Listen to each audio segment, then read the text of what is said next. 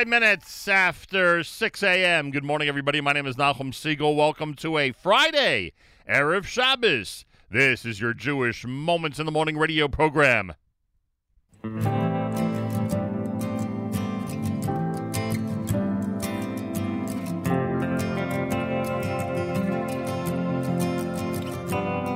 You've waited all this while still without a child, yeah, your faith in me remains strong. You've really done your best, passed every test, never questioning anything at all. So this I promise you, if you promise to stay true, your children will be like the stars the sky. This vast universe before your very eyes, endless in number and endless in size. You couldn't count him if you tried. I promise you tonight.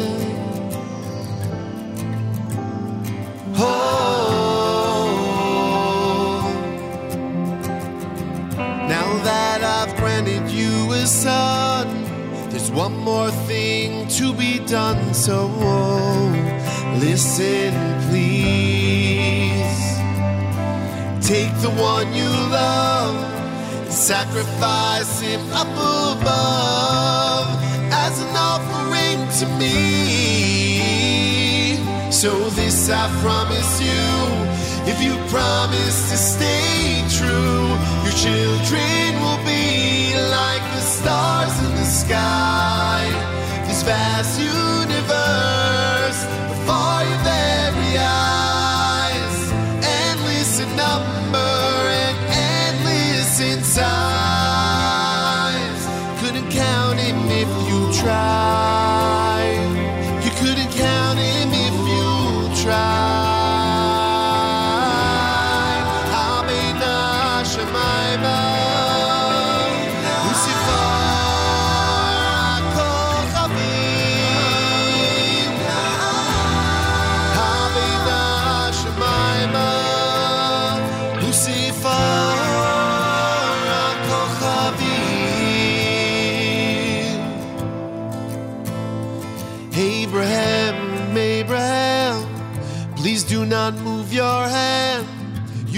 You've yourself loyal to me. Your name will carry on, your nation will grow strong. A promise kept throughout history. So this I promise you, if you promise to stay true,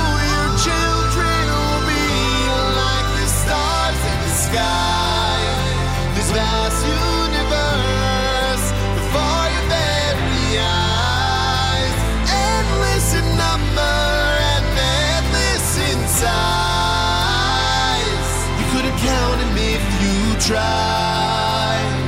You couldn't count him if you tried. Couldn't count him if you tried.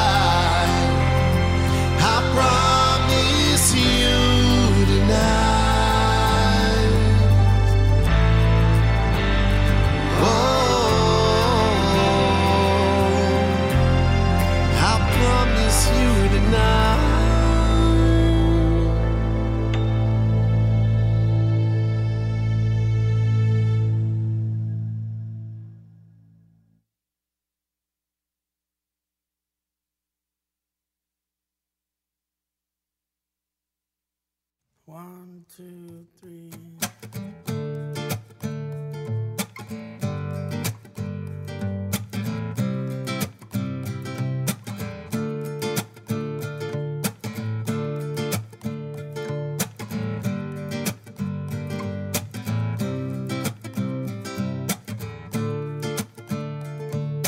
כי מלאכו יצא ולך לשמרך, לי ישמרך b'chol derochecha ki malachav etzav veloch lishmorcha liyishmorcha b'chol derochecha Hashem yishmor tzeischa yishmor tzeischa u'voyecha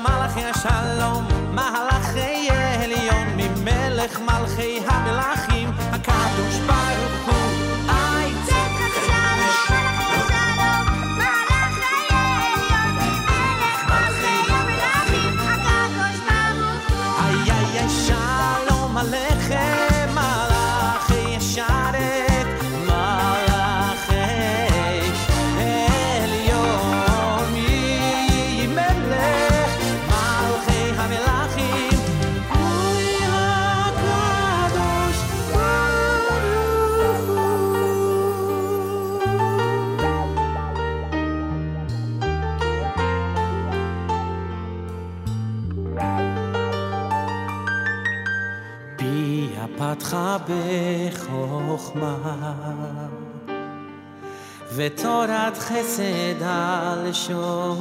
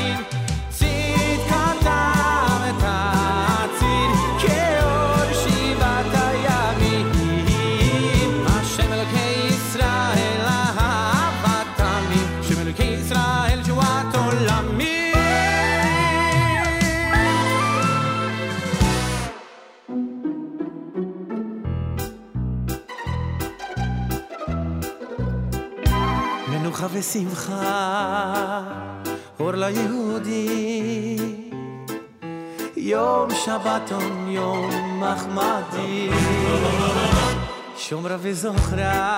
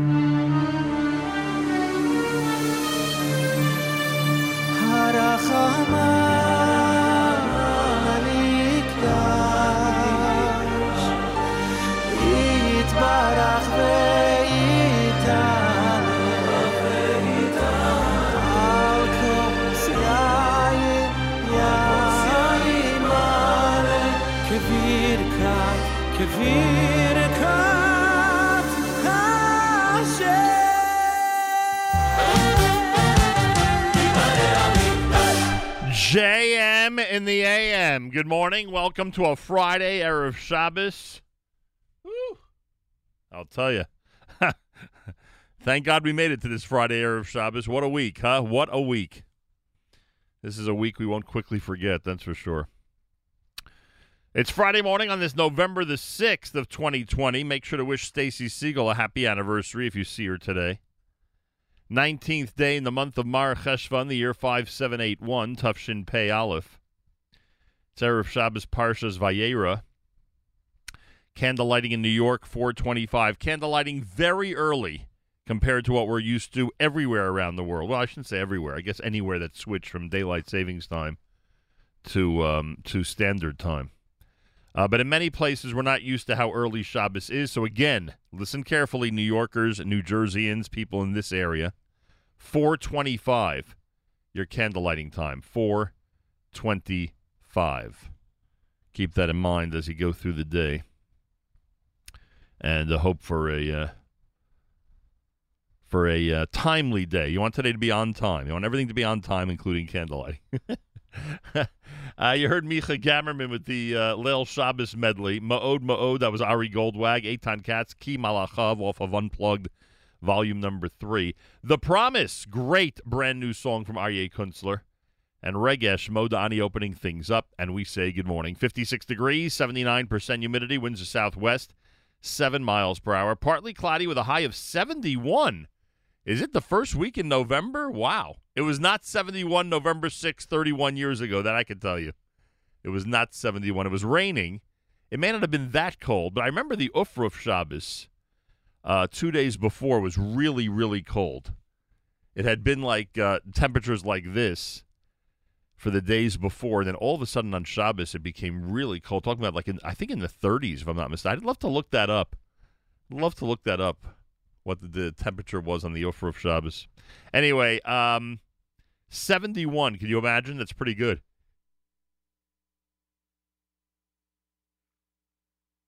Excuse me. Clear skies tonight, low 52, and sunshine for tomorrow. A high Shabbos 73 degrees. Woo! I will take it. 62 right now in Yerushalayim, 56 here in New York City as we say good morning at JM in the AM. Hello, everybody. Uh, Harry Rothenberg at 7.05. News from Israel at 7 a.m. Rabbi Yudin at 8.15. Weekly update, Malcolm Hoenlein at 7.40. I'm trying to think what else I got to remind everybody about. Yesterday we had an interesting day. Uh, first of all, kudos to NCSY. They put together a really nice production last night uh, for their Shabbos program, as everybody tries to be as creative as possible when it comes to uh, when it comes to um, Zoom type events and virtual events and all that. Um. So last night I was part of the uh, the, the start of the broadcast because I had the privilege of announcing the top three songs. There, there was a tie for third between Minion Man and It's Time to Say Good Shabbos. I was surprised It's Time to Say Good Shabbos did as well as it did. I'll credit JM Nam for that. Uh, then the second place song was uh, Ari Goldwag's Curry Bone. And that is an, un- I, to me, that's a, a massive, massive compliment to him. Uh, and number one was Achash, was, uh, I almost misidentified the song. Uh, Tov Lahodos was number one at the end of the night, which uh, was uh, I shouldn't say expected, but certainly was appropriate for the uh, number of uh, times NCSY has sung that song. Also, I was told by Rabbi Wialgis that on TJJ, it's usually the first song that they are taught during the summer, which is really interesting. Anyway, so um, so we were part of this whole broadcast. But anyway, yesterday during the live lunch, uh, my usual co-host Miriam L. Wallach is out of town. So I invited uh, millennial uh, Yoshua Segal and our music director Mark Zamek. We had a really, really good discussion about Shabbos music. At least I think so. Uh, based on the reaction of the audience, was a pretty good discussion. And um, one of the one of the central discussions was about the Jep song "One Peaceful Friday Night." Mark mentioned more than once just how meaningful a song it is to him, and how for us growing up, that song was probably the Minion Man the it's time to say good Shabbos of those days. So we had an and and of course we discussed many other things as well regarding uh, Shabbos selections, and I I even heard from listeners last night who went back to Dafka listen to the live lunch to hear that whole discussion because they had heard they had missed it. And um, yeah, I, I, think it was really. in fact, I'm going to recommend it. If you didn't hear it and you're really into Shabbos music discussion, uh, go to the live lunch uh, section of the archives, uh, NachumSegal.com or on the app, and uh, I think you'll be pleased. I think you'll be pleased with the uh, with the conversation we had yesterday. Anyway, tip of the hat to our music director Mark Zamek, who, by the way, is going to be featured again at 10 a.m. Eastern Time with the Erev Shabbos show, brought to you by the wonderful people at Kedem. He'll be doing that show um, again at 10 o'clock this morning. Uh, but tip of the hat to Mark Zamek because uh, what do we have queued up? We have queued up Jeps One Peaceful Friday Night. On a Friday morning, Erev Shabbos at JM in the AM.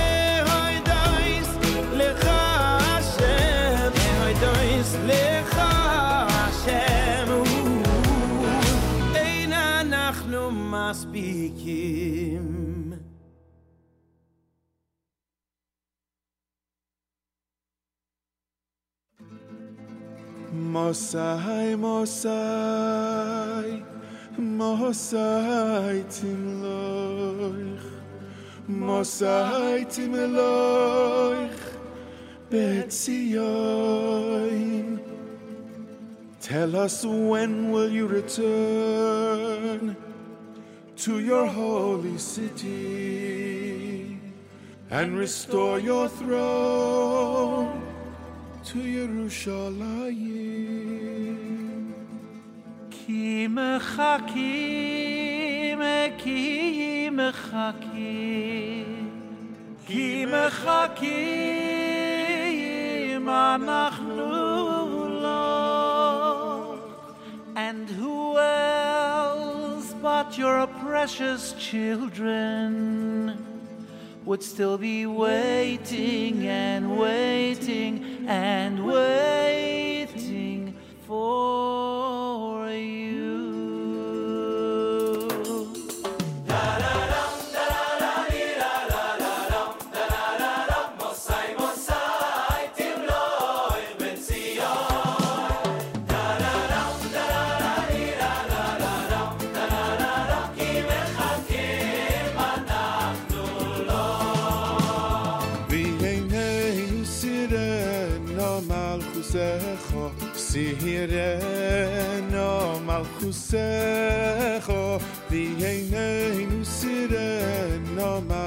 Kusecho, oi, oi, mal Kusecho.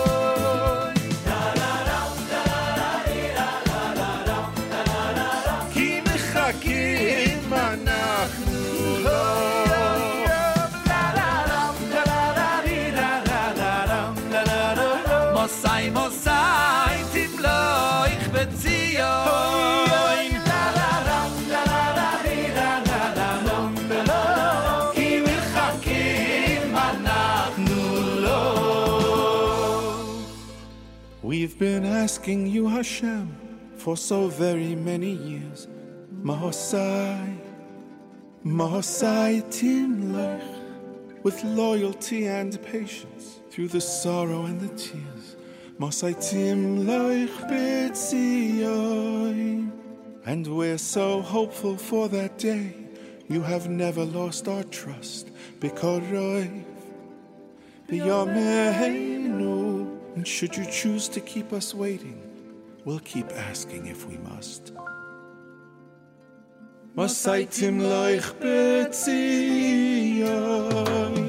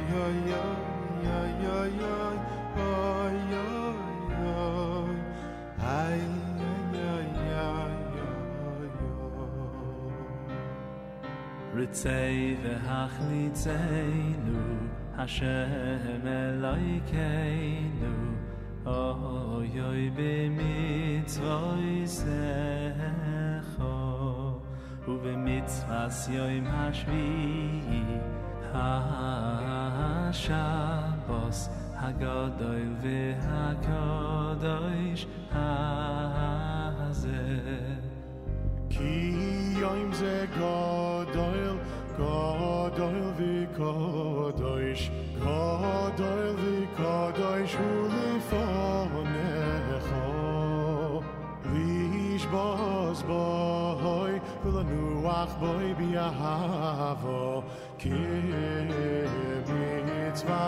zu weine ho u wir zein ha ani ach lo nu a shene like nu shel ei se hey tora vi ga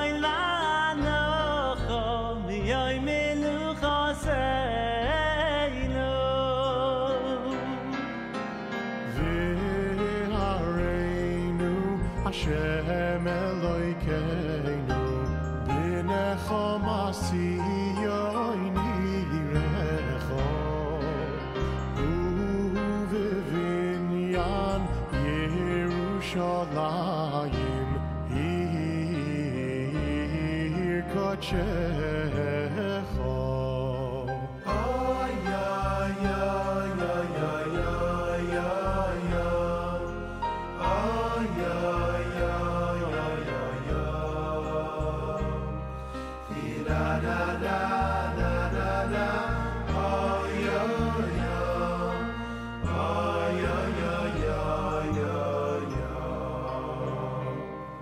Ay ki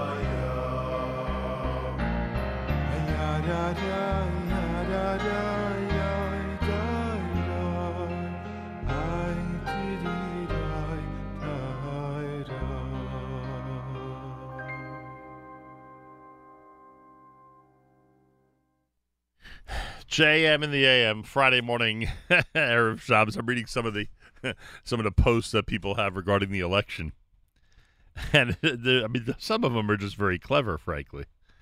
Uh, I don't want to say any of them on the air because then I'll be accused of uh, siding with one side or the other. But frankly, both sides have great, great lines. Uh, but I guess that's to be expected. Lots of humor coming out of a very, very tense situation, that's for sure. Friday morning, JM and the AM on this Erev Shabbos Parshas Vayera, candlelighting at 425. Kudos to our friends from NCSY for their great program last night. By the way, next Thursday night I have another great program I'm going to be involved with. I'm hosting the uh, the end of the charity campaign for Yeshivat Shavei Chevron, and I hope, excuse me, I hope you'll join us because a lot of the broadcast, which is going to be going on between 8 and 10 p.m., and we'll get to the the address and where to find it and everything. 8 to 10 p.m. Eastern Time. A lot of the broadcast is going to be live from Chevron on Erev Shabbat Chayei Sarah, literally Thursday night, Erev Shabbos Chayei Sarah. Yeah, practically Friday. Yeah, what am I talking about Thursday night? It's Friday morning. Friday morning, Erev Shabbos Chayei Sarah.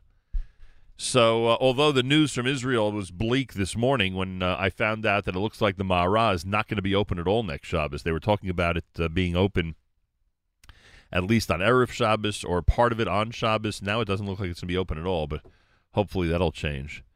Uh, but yeah, virtually, you and I will be able to uh, visit Chevron on Erev Shabbat Chayei Sarah, which is pretty amazing. So that's happening Thursday night. We'll update you as we get closer. It's charidy.com slash Shavei Chevron. Charidy.com slash Shavei Chevron. Ritzay, done by the uh, cast of the benching tape. Masai, that was brand new from Aish Volume number three. Mordechai Shapiro and Aina Nachnu. And one peaceful Friday night dedicated to our music director, Mark Zamek, who's coming up at 10 a.m. with the Erev Shabbos show sponsored by Kedem. That, of course, the song from Jep here at JM and the AM. It's America's one and only Jewish Moments in the Morning radio program, heard on listeners sponsored digital radio. Around the world, the web at NachumSegal.com, on the Nachum Segal Network, and of course on the beloved NSN app. Galei Tzal in the background on this era of Shabbos Parshas Vayera. Candlelighting is early. We changed the clock on Sunday. Candlelighting is early in New York, 425. Keep that in mind, 425. 56 degrees, partly cloudy, and a high of 71. I can't get over these temperatures. Yerushalayim right now at 62. We're at 56, but again, 71 today.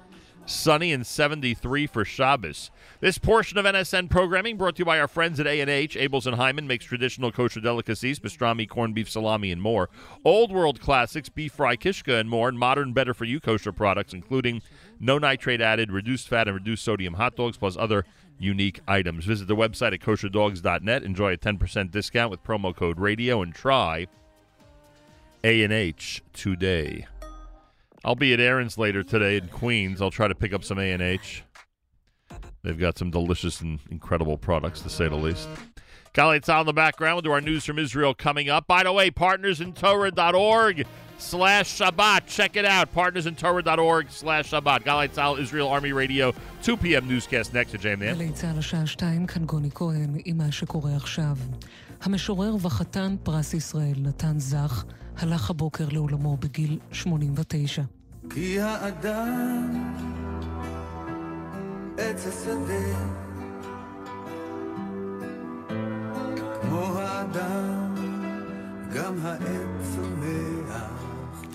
זך שפעל גם כסופר, עורך ומתרגם. היה אחד היוצרים החשובים בתרבות הישראלית ונמנה עם מעצביה.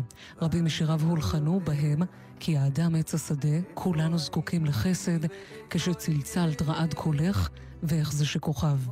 כך הוא נשמע בריאיון עם ציפי גונגרוס בגלי צה"ל לפני מספר שנים. אני לא פוחד מהמוות. אני לא אוהב אותו. ואני מאוד מקווה שאני לא אצטרך לעבור את ההשפלה הזאת של המוות. יש אנשים שמתים באמת כאשר יהיה זמנם. אין להם יותר מה לתרום ואין להם ממה ליהנות יותר. בשנים האחרונות סבל זך מירידה בזיכרון ושהה במוסד סיעודי במרכז הארץ. הוא נפטר כאמור הבוקר בבית החולים שיבא תל השומר. מועד הלווייתו טרם נקבע. כאן בגלי צה"ל נשדר בחמש בערב תוכנית מיוחדת של ספרים רבותיי ספרים לזכרו. בארצות הברית נמשך המרוץ הצמוד לנשיאות עם מהפך בג'ורג'יה. כלי תקשורת מדווחים כי ביידן מוביל בכאלף קולות לאחר ימים של הובלה מובהקת של טראמפ. אם ביידן ינצח במדינה הדרומית, הוא יהיה במרחק אלקטור אחד מהנשיאות. כתבת חדשות החוץ מיכל גלנץ מזכירה כי אף מועמד דמוקרטי לא ניצח במדינת ג'ורג'יה מאז ניצחונו של קלינטון. ב-92. ובשעות הקרובות תסתיים גם ספירת הקולות בפנסילבניה, שמחזיקה ב-20 אלקטורים, ועשויה להכריע את המרוץ סופית לטובת ביידן. נכון לשעה זו, טראמפ מוביל במדינת המפתח בפער של קצת יותר מ-18 אלף קולות. משבר הפיקוח על מעונות היום במשרד העבודה והרווחה החלו בניסוי, במסגרתו יוכשרו מפקחים ברשויות המקומיות על תחום הגיל הרך. המפקחים יבדקו האם למעונות ביישוב יש אישור הפעלה, יבצעו בדיקת רישום פלילי לצוותים, והאם הצוות עבר הדרכה לעזרה ראשונה. כמו כן יתבצעו מיפוי וספירה של כלל המעונות בשטח הרשות, זאת במטרה להרחיב את מערך הפיקוח על התחום ולנסות למנוע מקרי התעללות. ידיעה שהעביר כתבנו לענייני חינוך, דורון קדוש. ומזג האוויר היום תורגש עלייה בטמפרטורות, אך עדיין יהיה קר מהרגיל העונה. ייתכן גשם מקומי קל בעיקר בצפון הארץ, ובמזרחה אלה החדשות. לך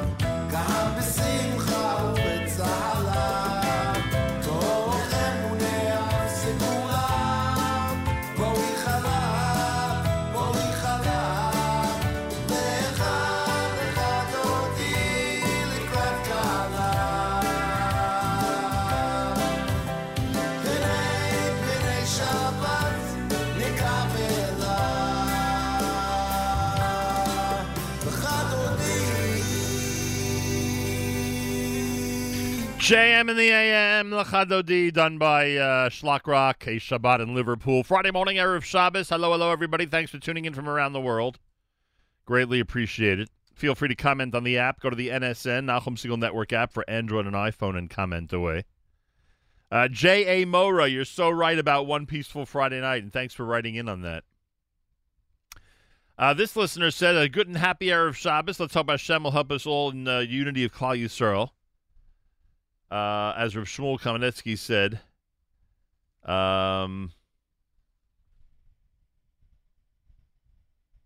oh, I'm not honestly, I can't, I can't, I'm not quite sure I understand the comment now. All I do know is that both Philadelphia and Phoenix are uh, mentioned in this app comment. that I can tell you. And both of those are pretty important cities now as they count the votes, that's for sure. 56 degrees, partly cloudy, a high of 71, believe it or not. Candlelighting very, very, very, very early. 425. Very early compared to what we're used to. Be careful. Make sure you start Shabbos on time. Not too many things more important than that, frankly. Um, Harry Rothenberg has some uh, insight into our. Um, Oh, I'm on the wrong computer. I'm wondering where. uh, Where's I'm wondering where's Harry's words. There we go. Uh, Harry Rothenberg has ins- uh, insight into Parshas Vayera. Oh, and as I mentioned, Harry Rothenberg, who's a big fan, of course, of uh, Partners in Torah. Uh, coming up next week, I know we were supposed to do it this week, but it's going to happen next week. a special song debut and a special analysis of a great campaign that Partners in Torah is in right now. Partners in Torah slash Shabbat. Partnersintorah.org, I should say, slash Shabbat. Partnersintorah.org slash Shabbat. When you go to that website, uh, you will see a um, a collection of, of, of actually, I should say, series of videos that are being offered to learn more and more about Shabbat, more and more about our heritage and tradition. And Partners in Torah is recommending you do that with someone else. Uh, Hence the whole concept of partners in Torah. So you'll see the web. Look at the website and you'll see exactly what I mean. Partnersintorah.org slash Shabbat. Shabbat has two B's. Partnersintorah.org slash Shabbat. Uh, go to that website and you'll see exactly what I mean. And uh, we'll talk more about it next week when our friends and partners in Torah join us here at JM in the AM. Harry Rothenberg with words about Parshas Vayera at JM in the AM. Abraham, Abraham, faces a number of very difficult tests in this week's Torah portion. One of them occurs when his wife Sarah, Sarah, tells him that he has to banish his second wife, Hagar, and the son that he's had with her, Ishmael, Yishmael, from the household, because Sarah's worried about the influence and the danger that Yishmael is posing to the son that she had with Abraham, Yitzchak. Abraham, the pillar, the paragon of kindness, does not want to have to banish Hagar and Yishmael from the house. But God Himself intercedes and tells Abraham, Listen to your wife Sarah. And so painfully, reluctantly, Abraham sends Hagar and Yishmael away. We don't see any later interaction between Abraham and Yishmael in the Torah. But an obscure medrash fills in the blanks and tells us about a couple episodes that happened later.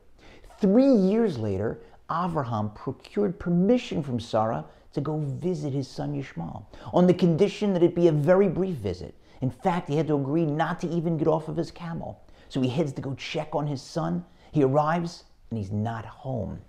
Yishmael's wife tells Abraham that Yishmael's out with his mother Hagar. So Abraham says, You know, I'm starving from the journey. Could I have a little bit of bread and water? And she says, Sorry, I don't have any. Avram says, Can you deliver a message for Yishmael for me?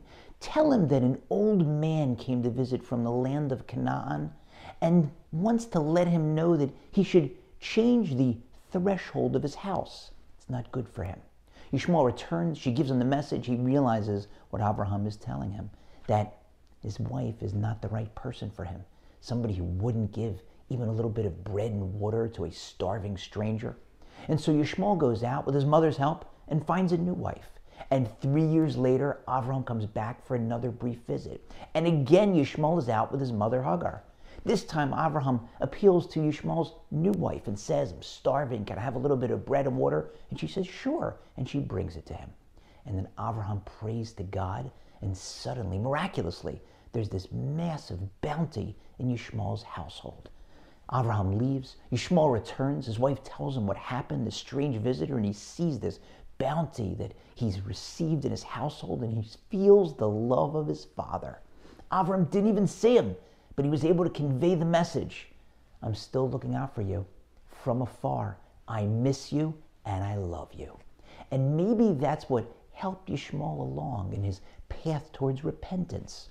The rabbis tell us that Yishmael did indeed repent before his death. We know that because the word that's used in connection with his death is a word that's used only to suggest or to denote the death of the righteous. And the rabbis prove that he repented from the passage that tells us in next week's Torah portion that when Abraham died, he was buried by his sons Yitzchak and Yishmael. Yitzchak's listed first, even though he's the younger son, because Yishmael deferred. That's how we know he repented. How's that repentance? Because he's the older brother. The reason he deferred is because he recognized and deferred to Yitzchak's superior spiritual status. And so maybe, just maybe, these recent peace deals that Israel has inked with some of its Arab neighbors are a pleasant, wonderful harbinger of more things to come. Maybe someday soon in our lifetimes, Israel will be able to make long lasting peace with even more of its Arab neighbors, with its cousins. Here's hoping.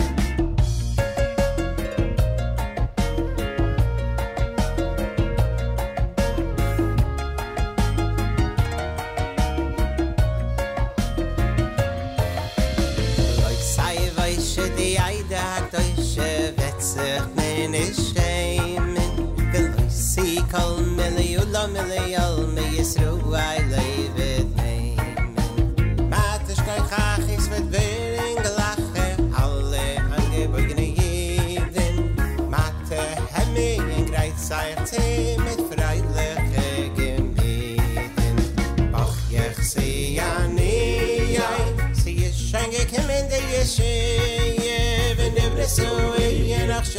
de frie It all till.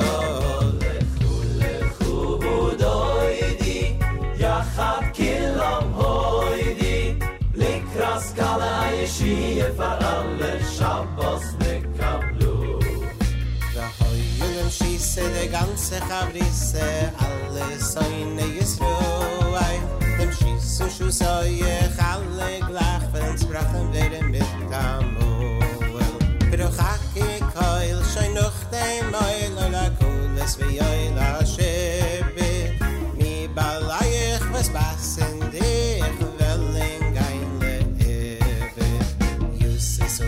kann ich koje da i bist weit ich mach rach. Kem es in leibe jusen raus an alkalo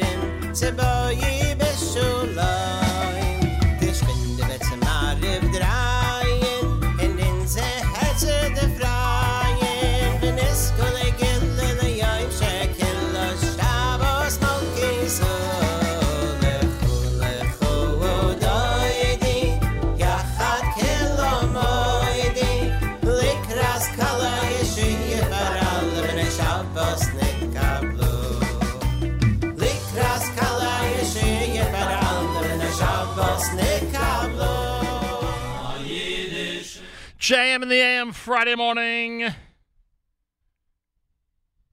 That was uh, Shia Rubenstein off of Shirei Hapleta with uh, Lachadodi. You heard Isaac B. Tone with his Lachadodi. Mi Ani done by Shlomo Katz. Friday morning, Erev Shabbos on this Parshas Vayera, candlelighting at 425 in New York. Very early. We're on standard time now, 425, 425.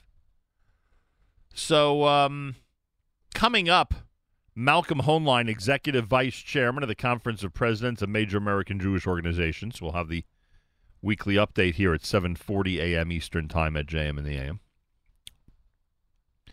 8:15 for Rabbi Yudin on Parshas Vayera. Coming up at 9 a.m. It's a brand new table for two with Naomi Nachman. She's got quite a uh, quite a show planned for this morning. Uh, she will feature the uh, Roadhouse Boca. Literally, she did the show, this morning show, from the Roadhouse Boca with owner and executive chef Seth Warshaw, executive pastry chef Sarah Azizia, Azizian, and Michelle Seika, the Miami Food Yenta. They're all together between 9 and 10 this morning here on the Nachum Segal Network on Naomi Nachman's Table for Two. Erev Shabbos Show with Mark Zamek, brought to you by the wonderful people at Kedem, starts at 10 a.m. Erev Shabbos Music Mix starts at 1 p.m., brought to you by our friends at Kedem. Harry Rothenberg's weekly Parsha vlog, which we just did for you about 20 minutes ago, will be included as well. Saturday Night Segal with Avrami and Rabbi Eliezer Zwickler tomorrow night at 9 p.m. Um, oh, Friday's JM and AM. Today's JM and AM will actually be encored at 10 p.m. Saturday night. So if you tuned in Saturday night, and a lot of people will be, of course, because it's a lot, uh, a lot of time this Saturday night, uh, then you'll hear that. And Matis has JM Sunday on Sunday morning, starting at 7 a.m. Eastern Time. He's amazing. He's live every single Sunday morning, 7 a.m. Eastern Time. Make sure to be tuned in and enjoy. Yeah. Puts together an amazing show every single week. That's a uh, an understatement. Uh, weekly update coming up and plenty more if you keep it right here at JM in the AM. This is a uh, this is a selection from the Maccabeats at JM in the AM.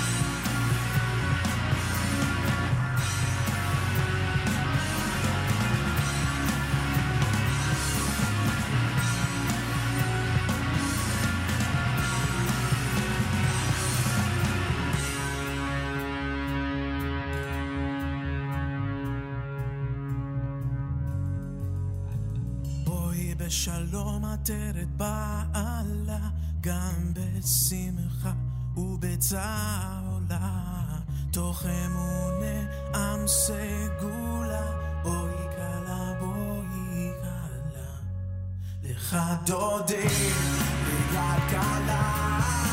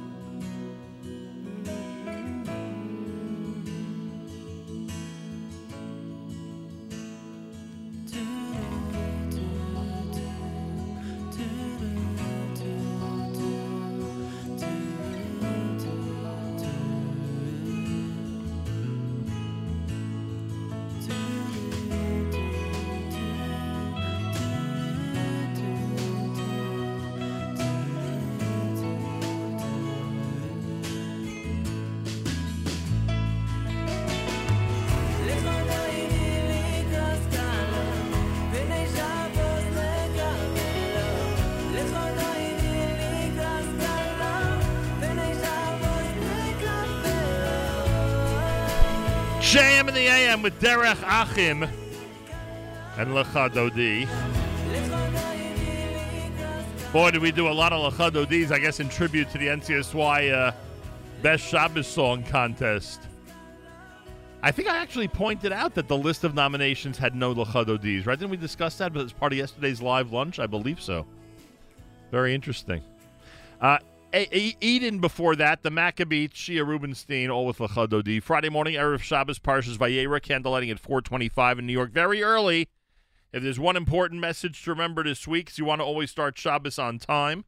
Not many things more important than that when it comes to our ritual observance. And uh, in New York, 425, uh, no doubt early in many parts of the world. Anybody who switched from uh, daylight savings time to a standard time recently. So make sure you know when things start where you are and make sure to get your Friday uh, chores done as early as possible. This portion of NSN programming brought to you by our friends at A&H. Abeles and Heymann makes traditional kosher delicacies, pastrami, corned beef, salami, and more, old world classics, beef fry, kishka, and more, and modern, better-for-you kosher products, including no nitrate added, reduced fat, and reduced sodium hot dogs, plus many other unique items. Visit the website at kosherdogs.net and try A&H today.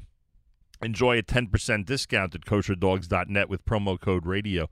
And I, I also want to remind you, we, we were we were trying very hard to get uh, to get together with our friends and partners in Torah for the big song debut and all the uh, different things they're doing for their special Shabbos campaign. Didn't work out for this, like like a lot of things this week. It didn't work out, uh, but it has worked out. Please God, uh, in terms of the schedule for next week. So next week we'll have the song debut and the conversation with our friends and partners in Torah here at JM in the AM. Friday morning, Erev Shabbos, Malcolm Hoenlein. Oh, and I also want to remind everybody, as I always do, go to jewishworldreview.com if you want to uh, print out thousands of articles regarding Israel and the Jewish world, and probably a lot of other very timely things from this week, I would bet. Uh, I'll check out the website, but you could check it out uh, once um, uh, once you get to your computer at jewishworldreview.com. Again, print out thousands of articles regarding Israel and the Jewish world uh, before the long Shabbos but short Friday. Well, right, regular. You know what I mean. Uh, before your short Friday ends, Malcolm Hoenlein is executive vice chairman of the Conference of Presidents of Major American Jewish Organizations. Joins us for the weekly update here at JM in the AM. Mr. Hoenlein, welcome back to JM in the AM. No, thank you. After a nice quiet week, nothing happening, and it's good to have a chance just to reflect quietly. Boy, you must have put yourself in seclusion. You must have been isolated. You must have been in a in a basement. You must have been in a serious COVID type environment if you think nothing happened this week. Nonetheless, I will quiz you anyway because I have a feeling that even you, in an isolated state, knows more about what's happening in current events than most of us do. Uh, the results, the results which are still being determined and still being counted in the United States election. Now, what happened was here Tuesday morning, election day, Kalbach special, encouraging everybody to vote. Wednesday morning until about 9:30 and we went long Wednesday morning because we were uh, analyzing with our political pundits what was happening. The assumption was Donald Trump was going to win. Looked like Pennsylvania was a win, and of course many other states that would require um, that he would be required to get in order to get to 270. And those conversations were conducted under that premise. And then at about 9:30 in the morning, uh, yeah, I should say Michigan, not Pennsylvania. About 9:30 in the morning on Wednesday, all of a sudden things switched, and hundreds of thousands of votes started going in the other direction. And now you know where we are. We're we're at what looks like a uh, an eventual victory and um, uh, and uh, elected as uh, president elect for Joe Biden. Again, hasn't happened yet, but uh, it's certainly heading in that direction. What is your reaction to this very interesting week and very interesting process to get to this point? Well, it is very interesting in the sense of a Chinese curse. May you live in interesting times. Uh, certainly overdone with this one. Um, the American people have spoken the fact that record numbers of people voted, and we see the changes. It, it highlights the changes in the demography of our country and the shifts that are, are taking place. And the important thing is that they come together after an election, and you know we demonstrate the unity that is essential for progress, especially in the age of COVID. I think the stresses on society are immense. I think the, the, the challenges ahead in terms of the economic challenges of cities and states is is incredible. Uh, I think the you know we have so many uh, sundry other uh, things related to to the economic dislocation, social dislocation that has co- come about, and for too long it seems that the often the international affairs have gotten such short shrift. Nobody even seems to care much about what is happening on the international scene, and much is happening uh, that doesn't get any attention. So uh, I hope now, after this is over, we'll be able to refocus everybody on some of those issues and, and talk about governance and getting things done. Any anyone who, like you, you just said you want to see unity, you want to see everyone coming together, you want to see post-election, you know, Americans behave like they mostly have, and leadership in America behave like they mostly have after every election. I would say all, but I would say almost every. Um, with that in mind, you and others who think the way you do must be pretty disappointed in yesterday's presentation by President Trump when he uh, displayed everything but uh, a, a, a desire to be unified and to move forward, you know, in a pretty uh, dignified and peaceful manner. Well, I think I don't want to get into the personalities and what each one has said and not said, but I do think you know that the the president has a right to pursue through legal means any challenges and where he thinks that there is uh, things that were done wrong. Uh, we have remedies, uh, but then we have to accept the remedies and, and recognize that that is the outcome. Uh, I think you know it will clarify in the next 24, 48 hours, even though the number, the counts won't be finished.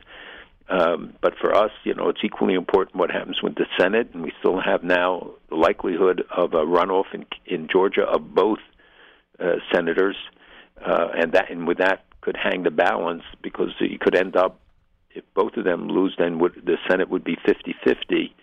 Uh, even though, well, we'll have to see how some of the other senates, but the races come out. But essentially, that's pretty clear. Uh, and even if it's 51-49, then that means whoever has the 51 gets to name the chairman of committees, which is very, very important. Uh, you know, it's it's more significant than the than the number would indicate about who gets the extra these two seats, how it how it breaks out. Because if it's a 50-50 split, it's the vice president who, in this case, if it's a Democrat or Republican, uh, uh, will make the difference. We'll have the split vote when when uh, decisive vote if if it is a split. So people are not ever so uh, you know obsessed with what's happening on the presidential front that we should also look at what's happening on the senatorial front on the House rep uh, side. Obviously, the Democrats will be in control.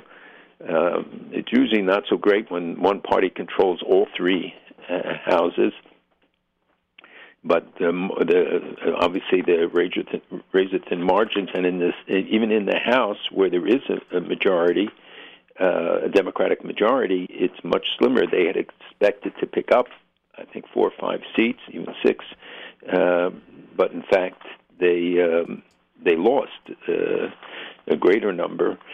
So, you know, we're going to have very contentious discussions in both bodies, and I think the you know, which is why the presidential race should get resolved. We should finish this. The this the House races. Uh, there will be major changes in the committee chairs.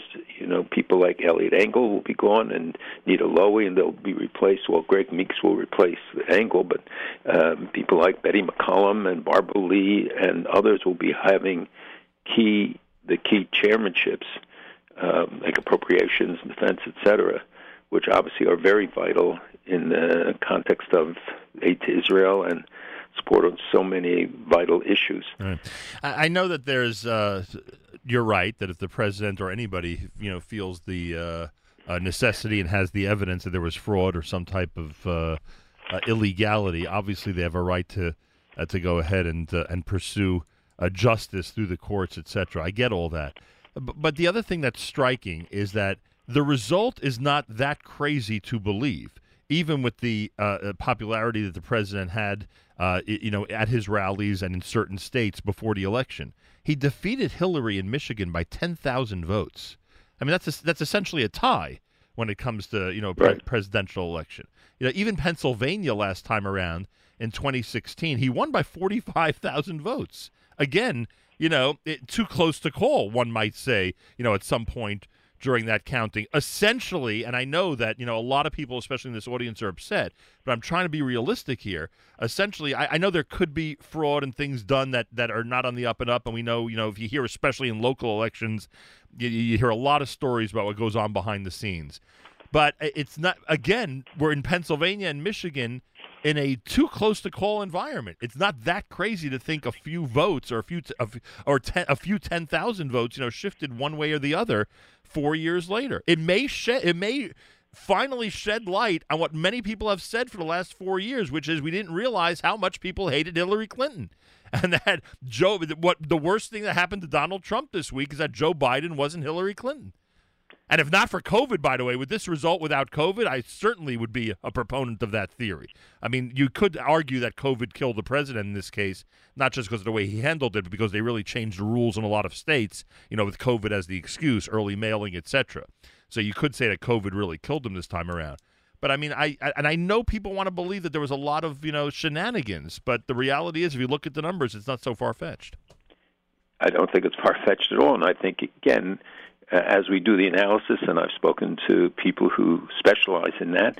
I mean, it does reflect the changes in in this country. We're going to be majority minority country. We are shifting in in uh, political and and uh, ethnic makeup of of states. When you have the shift of populations, like in Arizona, where a lot of people from California moved, or Texas, or other places, so the the even the old rules don't necessarily apply anymore. Uh, and you know, people tend to lock groups in like Hispanics, where, whereas in fact there are vast differences. The Cubans tend to be more conservative, and um, um, also many of those from Venezuela who, uh, and Cuba are very wary of any talk of socialism and things and communism. So those who lived under those uh, systems tend to to react to the to the charges. But what's important, and, and the only reason why I say it should let it run its course, I think not to make irresponsible statements and not to make charges that aren't founded, but to have the confidence of people after this is over, which is what's essential. Uh, and that means if they see that, that some of the questions are actually examined and, and however they come out, they at least will have more confidence that we don't go through the next couple of years fighting and refighting this, this battle. That's not what we need. Uh, we need to, as I said, I don't know that we'll be unified when this is over. I doubt that, but I do think that we can at least put the rhetoric back to, to rest and, and get focused on the issues. Uh, even by the way, and I'll, I'll move on in a second, but even in Arizona, he won by 90,000 last time. I, I, again, if Joe Biden was running in 2016, I really wonder what those numbers would have been like. Because the Arizona population, even though it has changed a lot in the last four years, I get it, but even four years ago, could have handled a what they would have considered a moderate, gentlemanly Democrat better than the way they felt about Hillary Clinton. But I don't know. I just yeah. But people, I think in this race, many of the pundits have said that this wasn't a race between him and Biden. It was a race between Trump and Trump. Yeah, and that looks like and, exactly and with Hillary, it was to some degree the same thing. It was people had very strong feelings one way or the other. Right. Good point. All right. What's most important to us? Uh, let's go to Israel. U.S. Israel relations. I mean, I know it's impossible for you to predict what Biden or his cabinet and others that he's associated with. And of course, you have to wait for the Senate, as you just indicated. I, I get it. It's all a guess at this point. But I, I, ca- can the U.S. Israel relationship stay as strong as it has been the last four years under a new president? Yes, and I think uh, it'll be different. Uh, one has to acknowledge all that Trump has done, which is really quite remarkable. And the record, uh, when you go back over the four years, and, and it's a short period of time, how many things he, he did vis-a-vis Israel. Um, but uh, Biden has a long track record. Uh, there are forces in the party which I don't think he, he wants to see emerge stronger because it's a threat to him too and to, to things, other things he believes in, not just related to Israel. Boy, we hope you're right about that. And and the question is whether he will exercise that um, you know tough leadership and really um, pull people in. If you notice that they downplayed uh, certain people over the last couple of months and um, and did go against him when it came to the platform, which it, it turned out well, and it was his personal intervention at that time uh, that accounted for it. But uh, look, there's reason to be. That's why we have to be involved. We have people should make their will make making their voices heard, maybe even more. They will be um, a, a lot of issues. I think things like the the process, the Abraham process, uh, which uh, continues to grow. You know, Malawi is opening an embassy in in Jerusalem. Their um, foreign minister, whose first name is Eisenhower, um, w- was in Israel this week. Uh, there are others that are still working on it. Can, Um, can Abraham continue without the consent of the United States? Can it just be something that Israel? There is a dynamic, I think, but it may be even stronger that people will look more to Israel. People in the region will look more to Israel if they don't have confidence that the United States or Europe or the West generally will react, which is what in part drove them together against Iran. If they see a weakening of the policy, then Israel looms even larger because they, as many Arab leaders said to me, this is their only hope against the enemy, meaning Iran. So if the United States incorporates a new Iran deal, we could see people, or I should say, governments going directly to Israel and and arra- arranging treaties, meetings, and uh, and and moving forward with them without the United States. And I think even beyond that, they, they you know, uh, Vice President Biden did praise the the Abraham Accords, contrary to some others in the party, and um, so I don't see any reason why that dynamic shouldn't continue. It should. Um, for It those it who thought ma- the road to Washington is through Jerusalem, it may be it may diminish a little bit, but I think the American Israel alliance is not built on individuals. It never has been, and we have to make sure that that's the case. We all work hard to make sure, but the U.S. Israel relationship, I think, is set. First of all, the aid program is set for years ahead. The, the uh, that one that started in with Obama, um, and Biden was a supporter of it at that time. Uh, but the messages are equally important, and that we don't know yet. What will be the message that countries will get about U.S. Israel relationship, about U.S. commitment to, to stay in the region? Will they uh, take a more active role? You know, the perception was that that Obama retreated from the Middle East, but also that Trump retreated in in ways and kept announcing, you know, pulling out troops, etc. In fact, he stayed engaged. We still have troops in Syria. Uh, so it's a question. There are a lot of questions which are, we don't know now the answers, but I think that the Abraham Accord dynamic will continue. Sudan is in the process. Others are in the process of looking at it. I think the growth of the uh, Mediterranean Alliance and the and the Gulf Alliance and merging those, as well as the emerging Quad in in um, with India and the, in the Indo-Pacific area, uh, Japan, Australia. In fact, they're going into naval exercises now, and with the United States. These are very important developments, and if we can help uh, foster that and then link them together, we will create a whole new dynamic, and it, it's an offset against you know the Chinese, the Russians. Everybody's been waiting; they're all you know running around the region, especially now with the arms embargo lifted on Iran. Uh, we can start seeing the arms sales, um, which Iran has been waiting for. They, they, you know, they're still flying F4s and F5s uh, from before the revolution since 1979, and want to replace obviously their their fleet. Um, and many other things that that the sanctions and the United States, in fact, introduced new sanctions. The cabinet, the, the um, parliament met this week in Iran, and they were yelling "Death to America," and they urged people later to burn American, Israeli, and French flags. Oh, right. And announced also that they are going to go ahead uh, with their nuclear program and no restrictions. They're, they're telling them to, to start activating the old uh, Fordo uh, facility uh, and others, um, Arak, which was mothballed, was supposed to be destroyed, but it wasn't. And they've given orders now to, to restart or start rehabilitating those facilities. And they told them they gave them deadlines when they want the IR6, the, advanced centrifuges working. And the estimate is now that they, they have enough enriched uranium for several bombs, and it would have taken them only a couple of months maybe to assemble one. I don't think that they have, but they certainly are advancing, and they're building a new facility near Natanz. Remember when they blew up this summer that Natanz facility? We talked about it because it really set them back a year or two. We believe because that was where the centrifuges were being developed. It was one of nine places that mysteriously exploded, all with work accidents, I guess. Um, and the um, uh, but now they're building this new facility south of Natanz inside the mountains. So we know the roads, we know where, it's going to, but nobody knows what's in that facility. It's America's one and only Jewish Moments in the Morning radio program, heard on listeners sponsored digital radio around the world, the web at NachumSegal.com and the Nachum Segal Network, and of course on the beloved NSN app. One of the things that did grow this week was the squad, assuming that New York's Jamal Bauman and, uh, or Bowman, I think it is, and Missouri's Cori Bush uh, are going to accept their invitation to be part of the squad. Uh, then now you have. Uh, you have six uh, uh, members of the House who are uh, proudly uh, along the same lines of um, Tlaib and that whole crew. Uh, the question really is: Can Biden, as president, marginalize them? You know, you talk about, and your and your your words are encouraging about the potential for even a Biden administration to move forward with Israel and to uh, participate and to encourage the peace agreements, etc. But I mean, the, the question is, how much influence will that wing have? I mean, Bernie Sanders, you know, is expecting, and and his and his um, uh, and his followers are expecting uh, a, a certain number of positions, a certain amount of uh, of respect and access to the White House. How how much faith can we have in Biden to fend them off?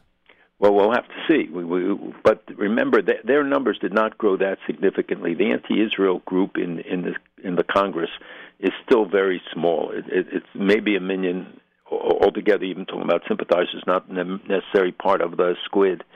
And the um, and and you can't lump them all together because several of them do not support BDS.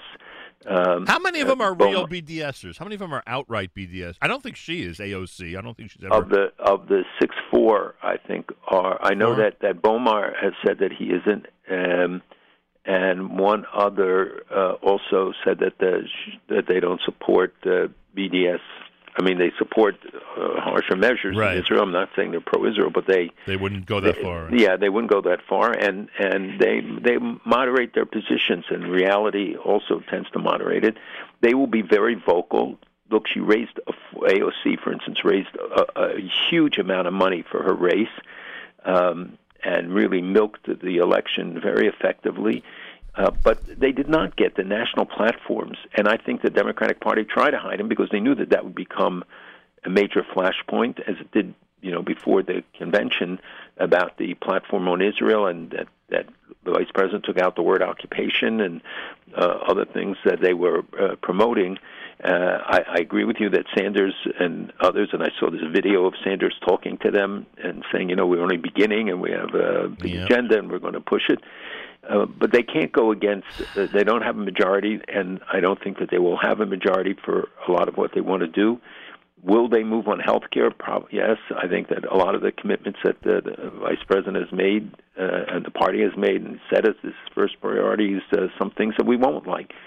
But I think the uh, I, I don't think we should exaggerate them. I, I believe, for a large part, I don't talk about them. I think we shouldn't build them up Oh boy, you're not going to like my next question. more then. than the reality. More than the reality. Right. We should be alert to it. We should be working hard now to build ties. But look, you got guys like Richie Torres, who's terrific on Israel, a minority. Uh, he won pretty big.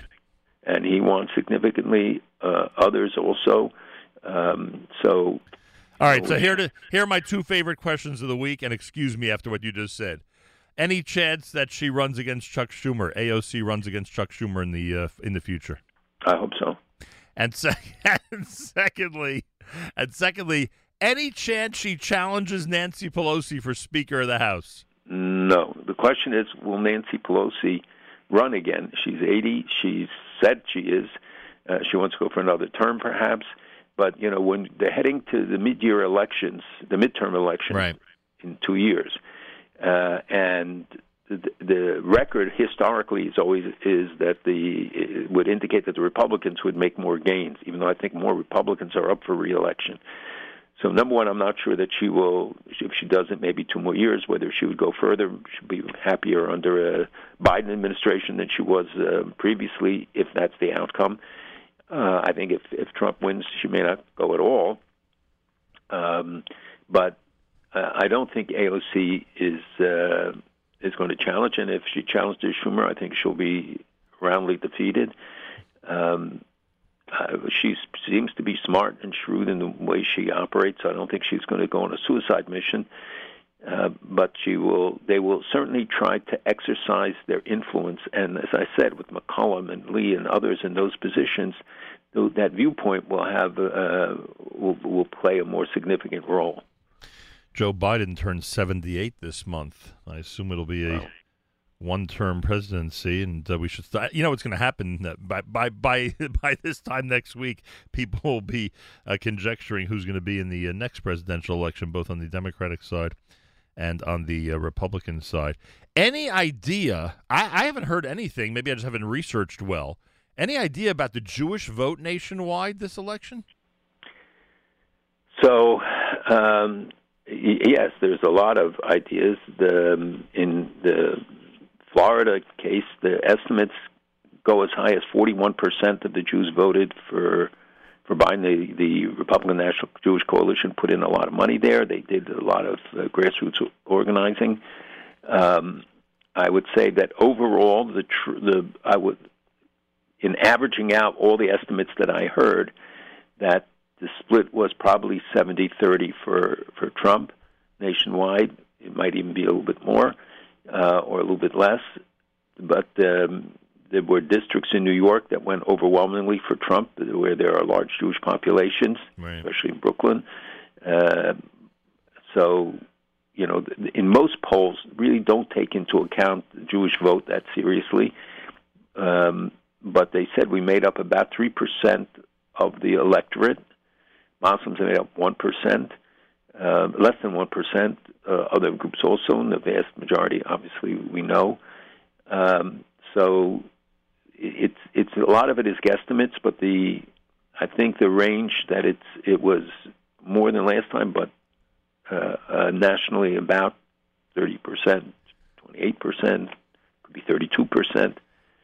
Yeah, I wonder with all these demographics, uh, I wonder if the Jewish population has gone up in the last four years in places like Georgia and, and Arizona. I just I wonder if, it, if there's any. I know that in Texas, people talk about uh, you know the major cities growing in terms of Jewish population. That, that that's made its mark uh, and made an impression on all of us around the country. I wonder if it's the same as they talk about the expansion of population in places like Yeah, Georgia but relative to other groups, it, that it's not just it's it's not the absolute numbers alone. It's relative to who else Right. has moved and what other groups there are. and there are plenty moving to those states, I guess. Um, uh, just back uh, again, election related, but back to Israel's uh, role for a second. Uh, uh, you mentioned, and, and there are no doubt uh, smaller countries that are ready to, uh, you know, that are standing in line to make peace agreements with Israel, similar to the one the UAE and others made. But does this put Saudi Arabia, because of its size and influence, in a different position? Can they move forward? Because remember, the rumors have been, including stuff we've heard from you, uh, the rumors have been that Saudi Arabia has an interest to move forward with an agreement like that with Israel. D- does the change in Washington affect that at all? Because Saudi Arabia is sort of a different uh, type of relation with Israel now than the uh, than the other countries are. Well, uh, we don't have an answer for that yet. Um, Saudi Arabia is different. That's true, and uh, we've pointed it out. It's bigger. It's uh, it's very significant. They have a different population. The UAE population is very much in support of, of what Israel, the relationship with Israel. And Iran and Syria care more what they do than what the UAE does in other countries like that, right? Wouldn't that be accurate?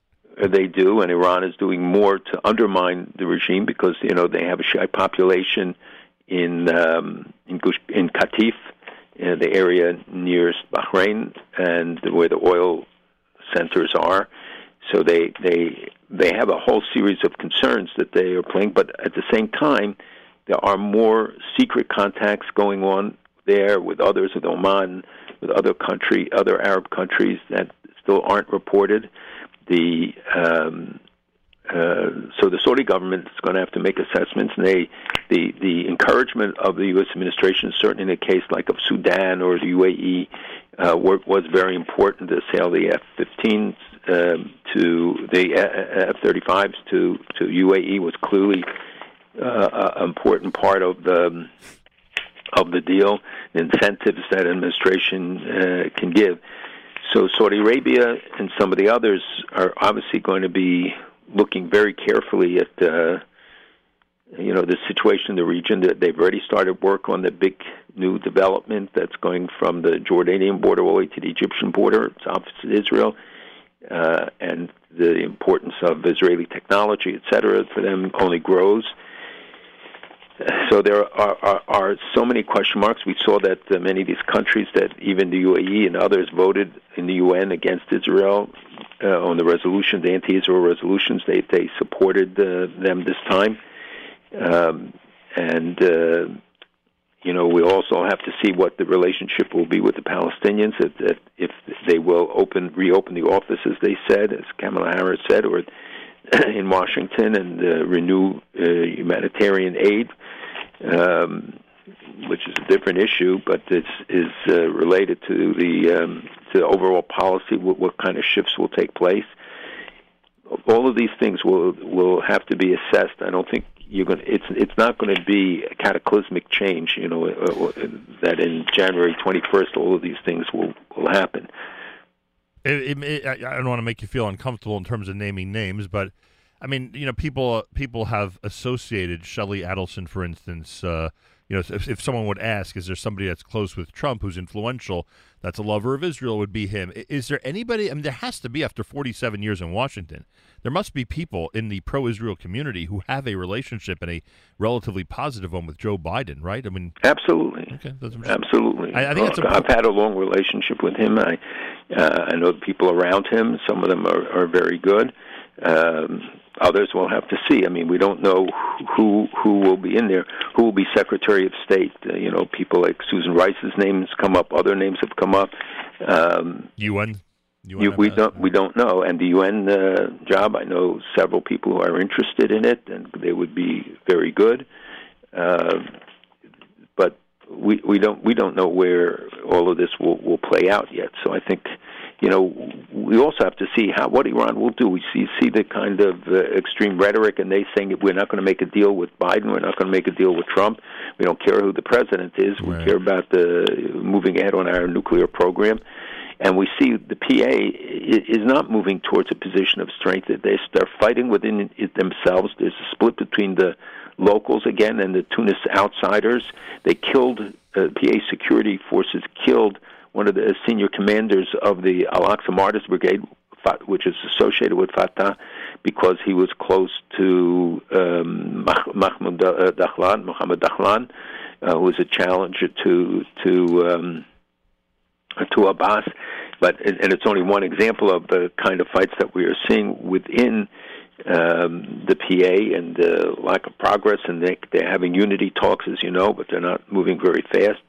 And this week we saw two PA officials, guys, one a guard and one who was a captain in the preventative security forces, opened fire. Both were killed in terrorist attacks. So we don't know. Is that a reflection of a breakdown within the system or something more? And you know that the, the courts ruled this week that the PA has to pay for the killing of um, uh, the family of parents and, and two unborn uh, children from the Shemesh family. If you remember Tzipi and Gadi in 2002. Um, so they're under increased uh, pressure all the time to but you know, they, I don't know that they're in a position really to sit down and seriously negotiate. All right, uh, I got to mention that the you know terror around the world continues. I do want to mention Chabad of Delaware, another arson attack, and uh, well, I would assume anti-Semitism, as as uh, as, most are suspecting. Uh, we could help them rebuild. Everybody, if you want to go online, uh, Chabad of Delaware is rebuilding from yet a second arson attack. But uh, Malcolm, we can't let this conversation end without you giving us an update on Vienna and if that attack was specifically against the synagogue or not. So that's a you're right. This is a it's not just Vienna. What we see in Paris going on, we see in Great Britain going on. Um, as you know, Macron has has essentially declared war, and Erdogan declared war on him. Erdogan of Turkey. Uh, making very terrible comments and using Holocaust imagery, Nazi references, etc., and um, uh, said he was out of his mind. Uh, the, the several countries, uh, uh, Muslim countries, Pakistan amongst them, uh, had massive demonstrations against France, and they announced a boycott of French products. And Macron is working to try to counter it. It seems to have quieted down a little bit, but the uh, the events, first of all, in Austria, do not appear to be tar- have targeted the synagogue, which was already closed, but bars and bistros that are on and restaurants that are on that same street And because it was the last night before the shutdown, which now is in place in Austria because of COVID, uh, people, m- uh, much larger numbers of people were out celebrating, trying to get it in before the midnight shutdown. And so they just, the guy went, and whether it was one or two, they were up to seven. It doesn't appear to be true. Um, and they killed indiscriminately. There was no no indication yet that this was specifically targeted to the to the Jewish community, although it took place on the street where the synagogue, which was the subject of an attack a number of years ago. Wow, unbelievable. But the but overall in Europe, we see the the, the increase in anti-Semitic activities. It's not stopping. Um, we see BDS being challenged. You know, the UAE just signed a deal with Golan White wines from the Golan, and uh, the BDS people complained, and they just um, absolutely dismissed it and, and didn't care. So the um, you know, and and we're seeing a resurgence on some of the campuses, and as well as on the internet, a big resurgence of anti-Semitic and anti-Jewish, anti-Israel activity. And By the way, two thirds of the American people, or three quarters, said they recognize that anti-Zionism is anti-Semitism, even though half of the people don't know what anti-Semitism really is. a quarter said they didn't never heard the term, and a quarter said that they didn't, especially true of young people, um, didn't know what it meant. Uh, but they do acknowledge that there's an increase, and if you look at the latest study, I think in committee that the numbers of uh, American Jews who reported, and that a very significant percentage of young Jews, you know, like the 18 to 30 group, um, are saying that they have experienced uh, anti-Semitism on campus in, in themselves. Yeah, and in general, uh, I mean, I know that most most of the large synagogues are responsible when it comes to this, especially in this area. But we can't let our guard down as synagogues are now being more populated post what hopefully is going to be soon referred to as post COVID as we get closer and closer to hopefully you know more normal times. Uh, we cannot let our guard down. All synagogues and schools pay careful attention to what's happening in Vienna and Delaware and everywhere else. Malcolm, any hope for this vaccine? Hadassah Hospital, the Russians, the Israelis. I mean, the any hope that this could be it and that it could start uh, being distributed at least in Israel? As Nuala to Israel wanted a phone was told, there's always hope. There's no chance, but there's always hope. But I think there's a big chance. I think that we there's a new nasal spray that they found that is being tested that blocks it. There are so many avenues to a solution. Um, you know, we shouldn't give false deadlines because we don't know. But the uh, you know how long it will take with human trials are going on in Israel and in Europe and in many places with different uh, vaccines. So I do believe we will we will come up with one. But in the meantime, you see the numbers.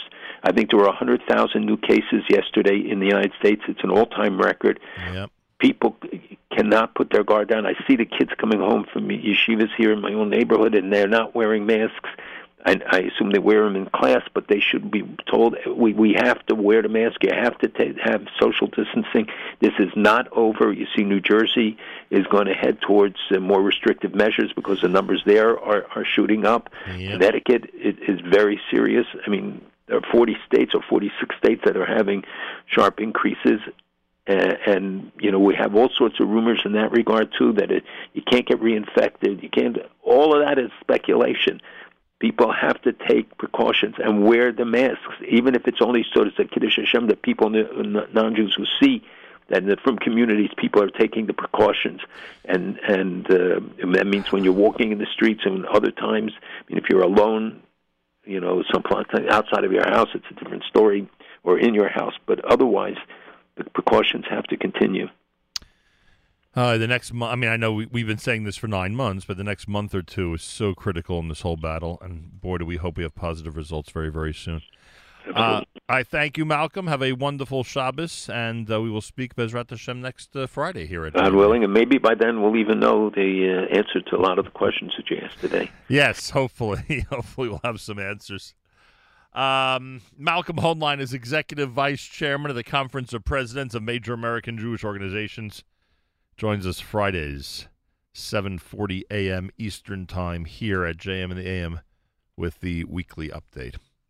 This time each and every Friday, every Erev Shabbos, with great pleasure, we present Rabbi Benjamin Yudin, spiritual leader emeritus, Congregation Shomrei Torah in Fairlawn, New Jersey, to address the entire listening audience concerning the Torah portion of the week. Good morning, Rabbi Yudin.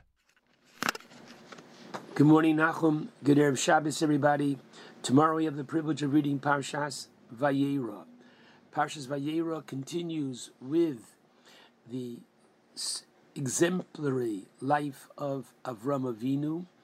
We begin with the Hachnosas Orchim that Abraham had a doctor's note to excuse him because of the recent surgery of circumcision that he had. He was excused from Hachnosas Orchim. Avram is more pained from the fact that he cannot engage in hospitality, in through this medium, influencing people in a proper way, because he is that Ohev Chesed who. He doesn't simply, he's not simply an Ish Chesed, he's an Ohev Chesed, a person who loves Chesed. So Avram Avinu causes that HaKadosh Baruch Hu should go to a plan B. Plan A was that there were not to be any people walking. It was so hot, so Avram should rest. Seeing that Avram had more pain from the lack of guests, HaKadosh Baruch Hu sent three angels in the guise of men, and the rest, as we know, is history. But it's amazing that when the Torah wants to teach us of the The hospitality of Avram Avinu, it doesn't tell us at the end of the parsha, Vayita Eshel. There, it's simply hinted at in one word, Achila Shesio Lina. Here, it is enumerated and spelled out so clearly, because once again, to quote Rav Hirsch, the Torah teaches in the extreme, namely that even under these challenging conditions, the greatness of Avram Avinu and his love for kindness emerges. But I have to tell you that I was amazed to learn, interestingly, that the first 71 psukim of Parshas Vayera are stuma. What does that mean? They're closed. It is one long paragraph. Now we know it's one of those, we had it first, that whenever the Torah presents us with a new idea, there is a break in the text.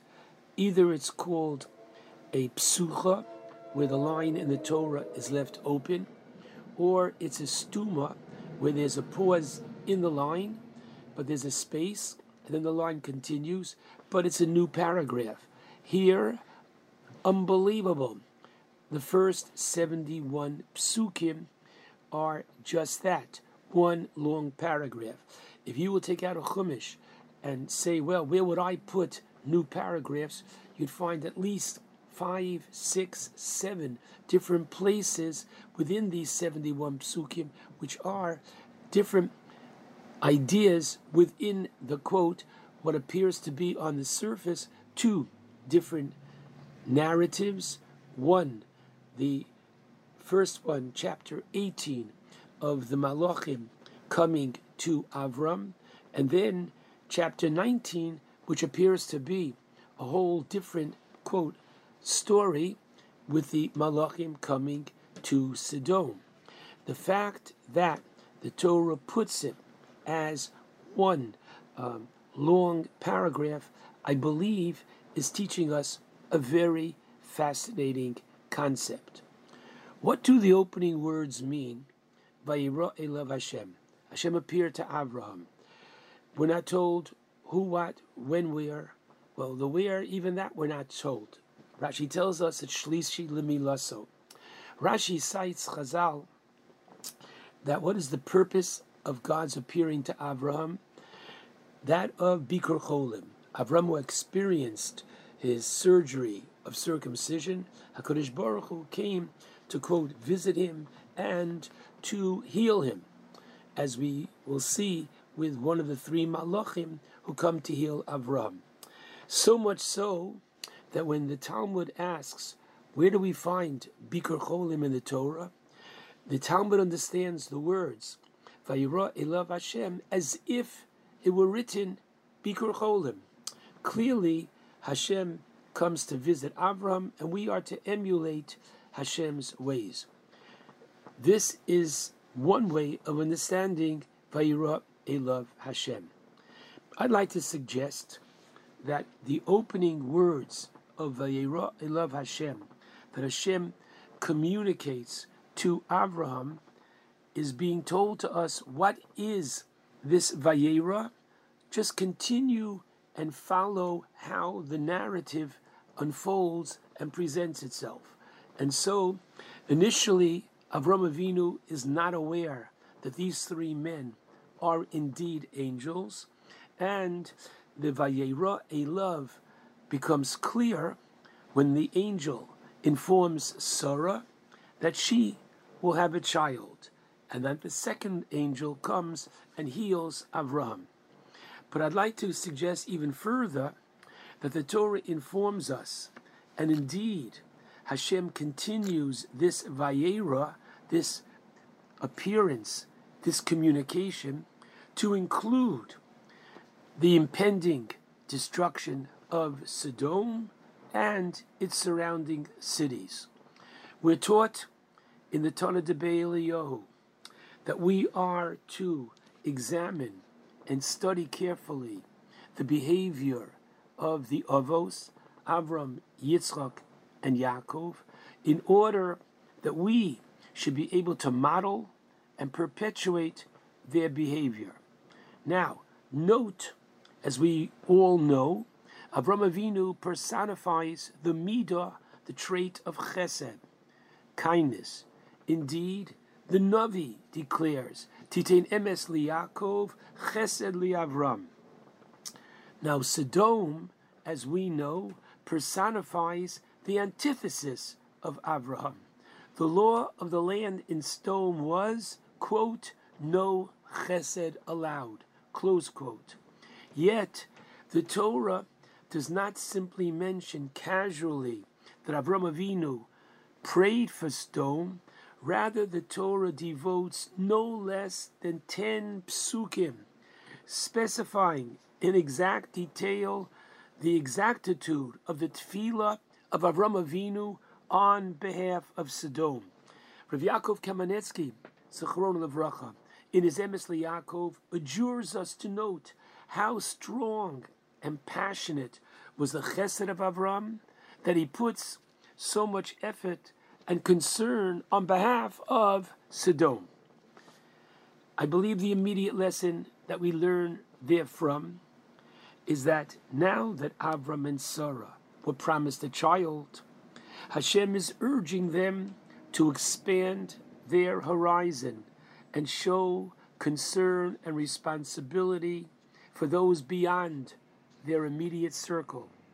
And we too are to follow in the illustrious ways of Avraham and personify that which the Gemara in Yuma, Pei Vav, Amar Aleph teaches that that which we say every morning, every evening, Hashem we are to love Hashem, is to be understood not only one's personal love towards Hashem, but rather to conduct oneself in a manner that through your behavior, the name of Hashem and the representation of Him will be beloved to others. Our honesty, our integrity in the workplace, both with Jews and with non Jews, is a very significant implementation of Vayera Elav Hashem. There's a fascinating Medrash Tanchuma in Vayikra Vav, which states, Vayera Vav, excuse me, which states that in the merit of the mitzvah of Milah, of circumcision that Avram performed, Hashem responded in kind with the prophecy which began with Vayera Elav Hashem and continues all the way till Mashiach. The concept of psuchos and stumos of paragraphs, according to many, is no less than halacha lemoshe Sinai, meaning dates back to literally when Moshe descended from the mountain at Sinai. And therefore, the especially long paragraph of 71 psukim, which concludes with the incident of Lot and his daughters in the cave might well be the culmination of the story which begins Vayera Elav Hashem, based on the commentary of the El Tolda on the Medrash Tanchuma. I'd like to share a fascinating story as found in the introduction to the eighth volume of Igros Moshe of the late Rav Moshe Feinstein Zachron Levracha, which aside from being astonishingly insightful, will help provide an answer as to how is it possible that Moshiach can emerge from the cave and the incestuous relationship between a father and daughter. This story, which you're about to hear, occurred 99 years ago when Rev Moshe was a Rav in Russia. A gentleman was sick with an unusual illness that affected his tongue, which was swollen and diseased. Rav Moshe went to visit him, at which time he asked that all should leave the room except for the rabbi. He proceeded to tell Rav Moshe why he had this rare sickness. He said last week was Parshas Vayera, and he spoke especially strong in a most negative way against the daughters of Lot, who had the chutzpah, the audacity to name the child Moav, announcing to the whole world that her father was the father of a child. That night, the patient had a dream. Two elderly women with covered faces came and announced that they were Lot's daughters, coming from the Olam HaEmes to answer his immoral charge. They explained that since, as we are taught in this week's parsha, Vahi b'shachis Hashem es hakikar, when Hashem destroyed the cities of the plain, that Hashem remembered Avram. And so, by remembering Avram, he sent Lot from amidst the upheaval when he overturned the cities in which Lot had lived. Since the survival of Lot and his daughters was miraculous, they were afraid lest people should claim that an additional miracle happened and that they became pregnant from the Shekhinah, and perhaps this would cause a religion to emerge as indeed like Christianity. Therefore, to prevent such a claim, they announced without a shadow of a doubt that for a woman to become pregnant, you need a father and a mother, and that is what happened in the cave. Wow. Since, unfortunately, continued the patient, he spoke badly regarding the daughters of Lot, he was punished measure for measure, as indeed the spies, the Meraglim, who spoke and brought back Lashon Hora in the days of Moshe, as we find in Rashi, Bamidbar, chapter 14, Pasuk 37, that as the spies were punished with a disease which began in the mouth and tongue, so too was he. And immediately thereafter, he turned to the wall and died. Rav Moshe believed the man and asked his family that this story be shared in perpetuity.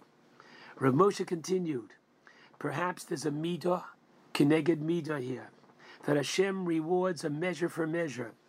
They wanted to prevent a false Messiah from emerging, and maybe therefore they merited that the real Mashiach would come from them. What emerges from the beginning of Vayera, Elav Hashem, through the incident in the cave, is the directive to Avraham and to we, his proud descendants, that it's the actions of man, his hachnosas orchim, his tefillah, his emuna, which will bring about the coming of Moshiach. Shabbat Shalom to all.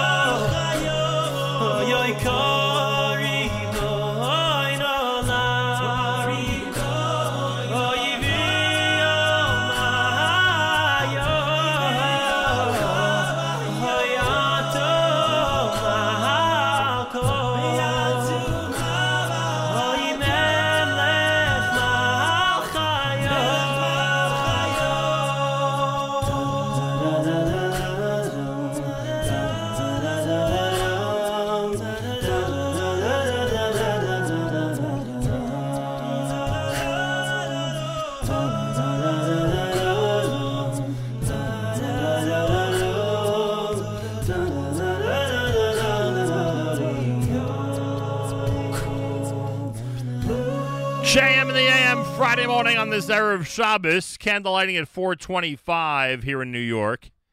Make sure you know when things start where you are because we are early, early, early, early these days. 425 in New York. Lots of uh, uh, lots of cities have switched from uh, and time zones have switched from st- from uh, daylight savings time to standard time. So much earlier than last week in a lot of places. Again, 425 in New York.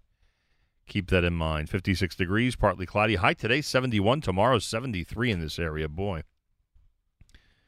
Can't do much better than that, frankly. Uh, this portion of NSN programming brought to you by our friends at A&H. Abeles and Heymann makes traditional kosher delicacies, pastrami, corned beef, salami, and more. Old world classics, beef fry, kishka, and more. And modern, better-for-you kosher products, including no nitrate added, reduced fat, and reduced sodium hot dogs, plus many other unique items. Visit the website, kosherdogs.net. Enjoy a 10% discount with promo code radio. And try A&H today. Um, our friends and partners in Torah will visit us next week, please God. We'll do that via telephone. And um, partnersintorah.org slash Shabbat is an amazing website with incredible videos. They're encouraging everybody to watch those videos and study them with uh, with partners, with uh, spouses, friends, cousins, business associates, etc.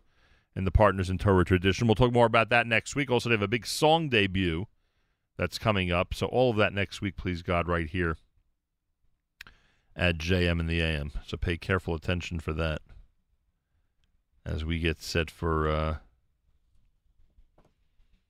as we get set for another great week ahead. Please God. Also, uh, Thursday night, this coming Thursday night, uh, I will be part. Of, this won't be part of NSN, but I'll be part of the broadcast that's being done starting at 8 p.m. Eastern Time on behalf of Yeshivat Shavei Chevron. They are literally, and I mean this, they are literally going to broadcast from Chevron Erev Shabbat Chaye Sarah.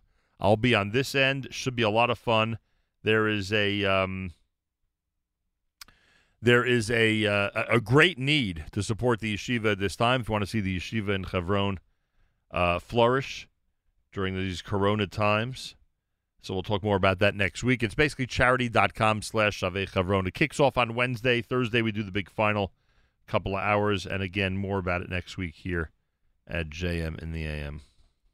All right. Uh, yeah. Speaking of elections and everything else, um, the uh, folks at NCSY really they did a brilliant job, in my opinion, a brilliant job of uh, putting together the uh, the song contest for the best Shabbos song. We had a lot of fun with it yesterday during the live lunch.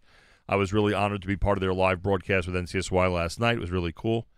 And uh, this song, which came in in a tie for number three, was um, I guess, a lot more popular with every age demographic than I thought. And this song is really a Shabbos song.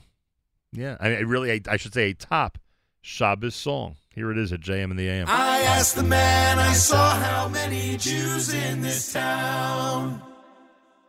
He said to me there used to be a minyan around. But one of us passed away and we've been feeling down. Yet now it seems as though another Jew has been found. Won't you stay with us for Shabbos, Minyan Man? I stepped off the bus in Mobile, Alabama. The sun was slowly setting on the bay. Six o'clock on a summer Friday afternoon. Shabbos was an hour away. I walked around the town, wondering what to do. The Shabbos is no time to be feeling blue.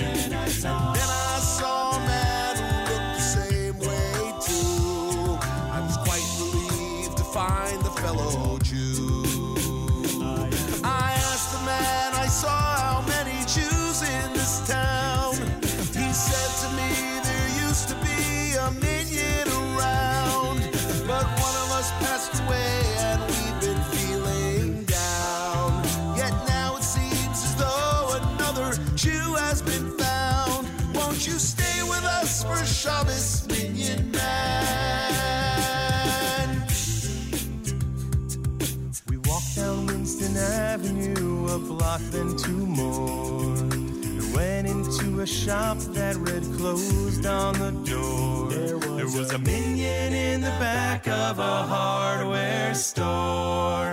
Nine men waiting for one more.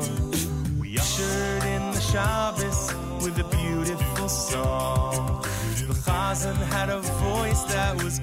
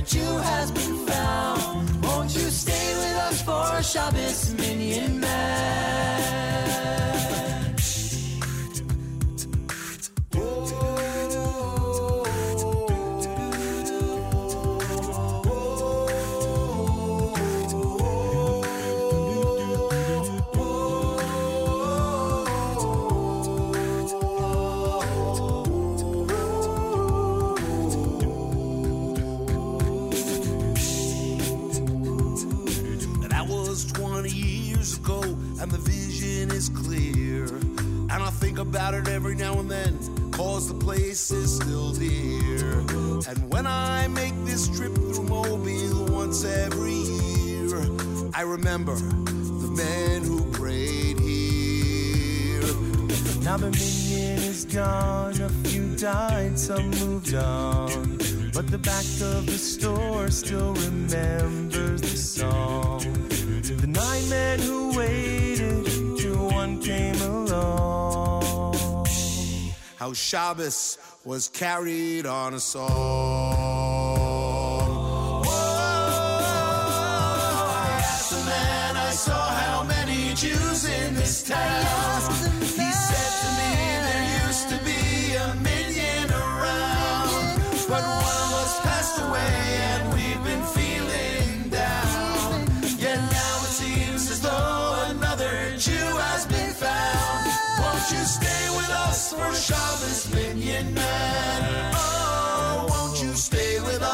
Shabbos, Minyan Man? Please, won't you stay with us for Shabbos? JM in the AM. Minyan Man. There it is. Yeah. The great Shabbos selection. A top one, according to our friends at NCSY. We learned that yesterday. Ari Goldwag before that with Curry Bone. JM the AM candlelighting at 425 here in New York. Thursday night we'll be uh, live from here, uh, but we'll be with our friends at Yeshivat Shavei Chevron, part of their charity campaign finale. They will literally be broadcasting with us live from the holy city of Chevron on Erev Shabbat Chayei Sarah. Looking forward to that next week here at JMAM. Don't forget all of our amazing programming all through the weekend, starting now at 9 a.m. Eastern Time. At 9 a.m. Eastern Time, we've got the uh, Table for Two program coming up with Naomi Nachman.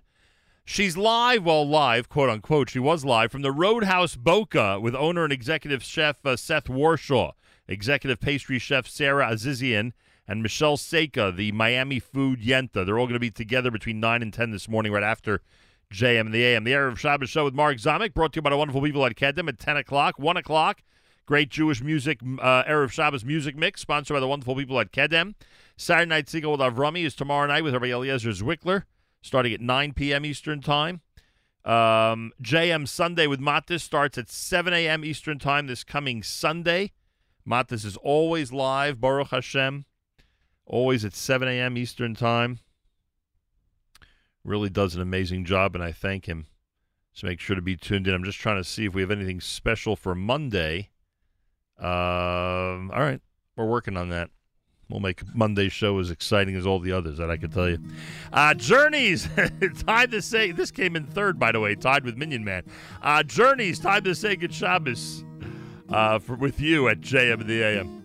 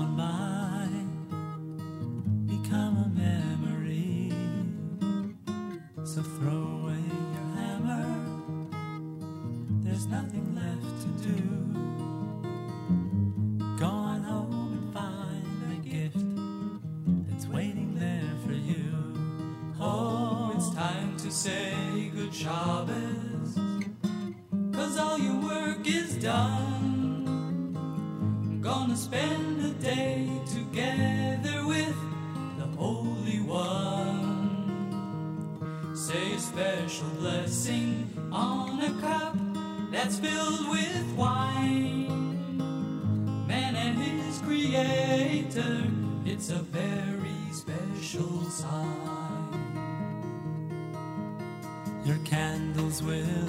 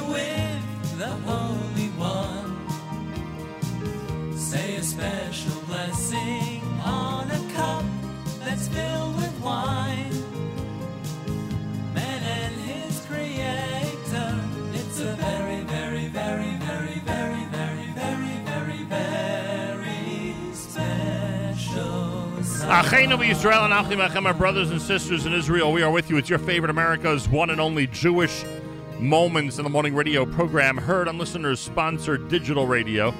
Around the world, the web at NachumSegal.com and the Nachum Segal Network, and of course on the beloved NSN app.